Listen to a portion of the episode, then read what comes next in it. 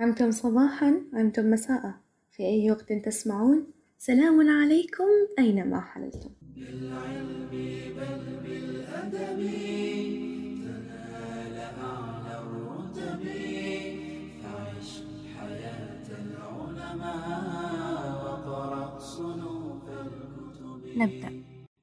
هو علم من أعلام الفكر الإسلامي، كنا نتوقع أن نجد عنه الرواية المستفيضة والخبر اليقين، لكننا لا نصادف إلا أقوالا متعارضة قد بلغ فيها اختلاف الرأي حدا ينكر معه المنكرون أن رجلا كهذا قد شهد التاريخ مثله.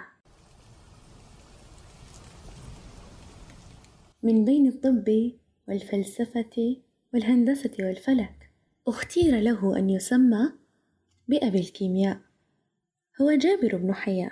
تقول عنه جماعة من أهل العلم وأكابر الوراقين أنه لا أصل له ولا حقيقة، لكن ظهر من يدافع عن هذه الدعوة وينكرها، بل يدافع عن الرجل أشد دفاع، معترفا له بأقل ما ينبغي الاعتراف به وهو وجوده. ثم إن نحن أقررنا للرجل بوجوده، اصطدمنا باختلاف آخر يسير حول اسمه، فهو آناً أبو عبد الله جابر بن حيان، وهو آناً آخر أبو موسى جابر بن حيان، وقد يكون مصدر الاختلاف في أن له ولدين بهذين الاسمين، ويقال أنه سمي جابراً لأنه هو الذي جبر العلم، أي أعاد تنظيمه. نأتي الآن إلى مسقط رأسه، وقد اختلف في هذا أيضاً، فبين من يقول أنه ولد في العام مئة وواحد للهجرة من أصل يمني عربي وأب يعمل في العطارة، وهناك من يدعي أنه فارسي ولد في طوس من بلاد خراسان، لكن رواية أخرى تقول أنه من طرطوس، ورواية ثالثة جعله صابئا من حران، هناك رواية رابعة يرويها ليو الإفريقي الذي أرخ لرجال الكيمياء فيقول أن كبيرهم هو جابر الذي هو يوناني اعتنق الإسلام، وكانت حياته بعد زمن النبي الإسلام بقرن من الزمان.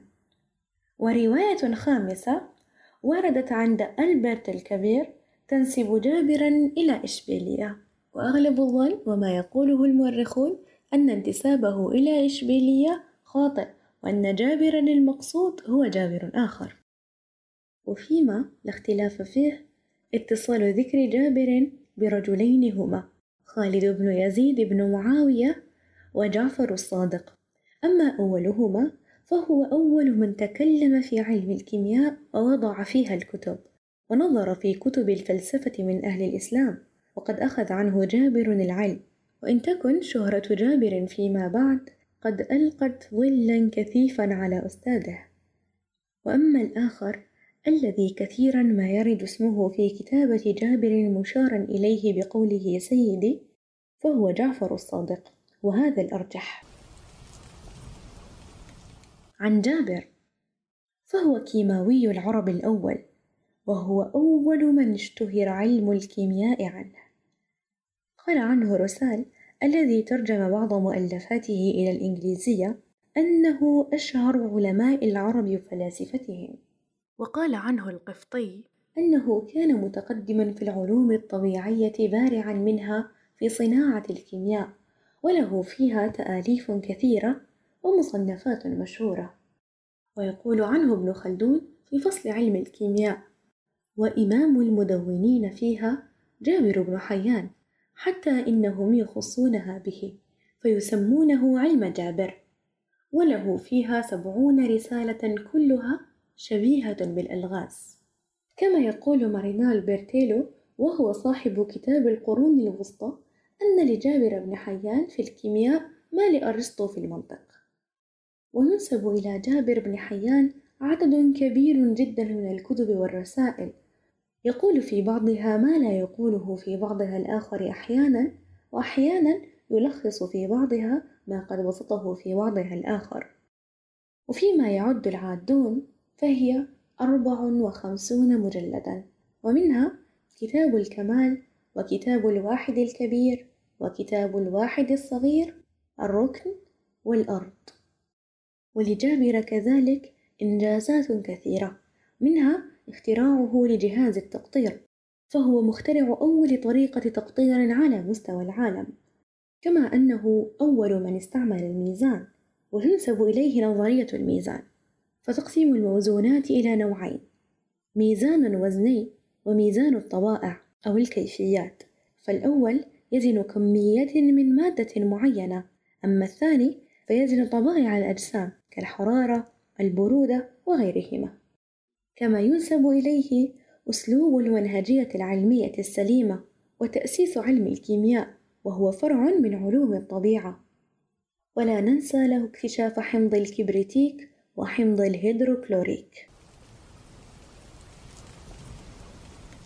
بغض النظر عن ثبوت اسم جابر من عدمه، فإن ما نسب إليه من كتب ومؤلفات غير علم الكيمياء وسمى به. وأفضل أن أختم بأجمل مقولاته عن المنهج التجريبي، حيث يقول: صنعته بيدي وفي عقلي من قبل، امتحنته وما كذب.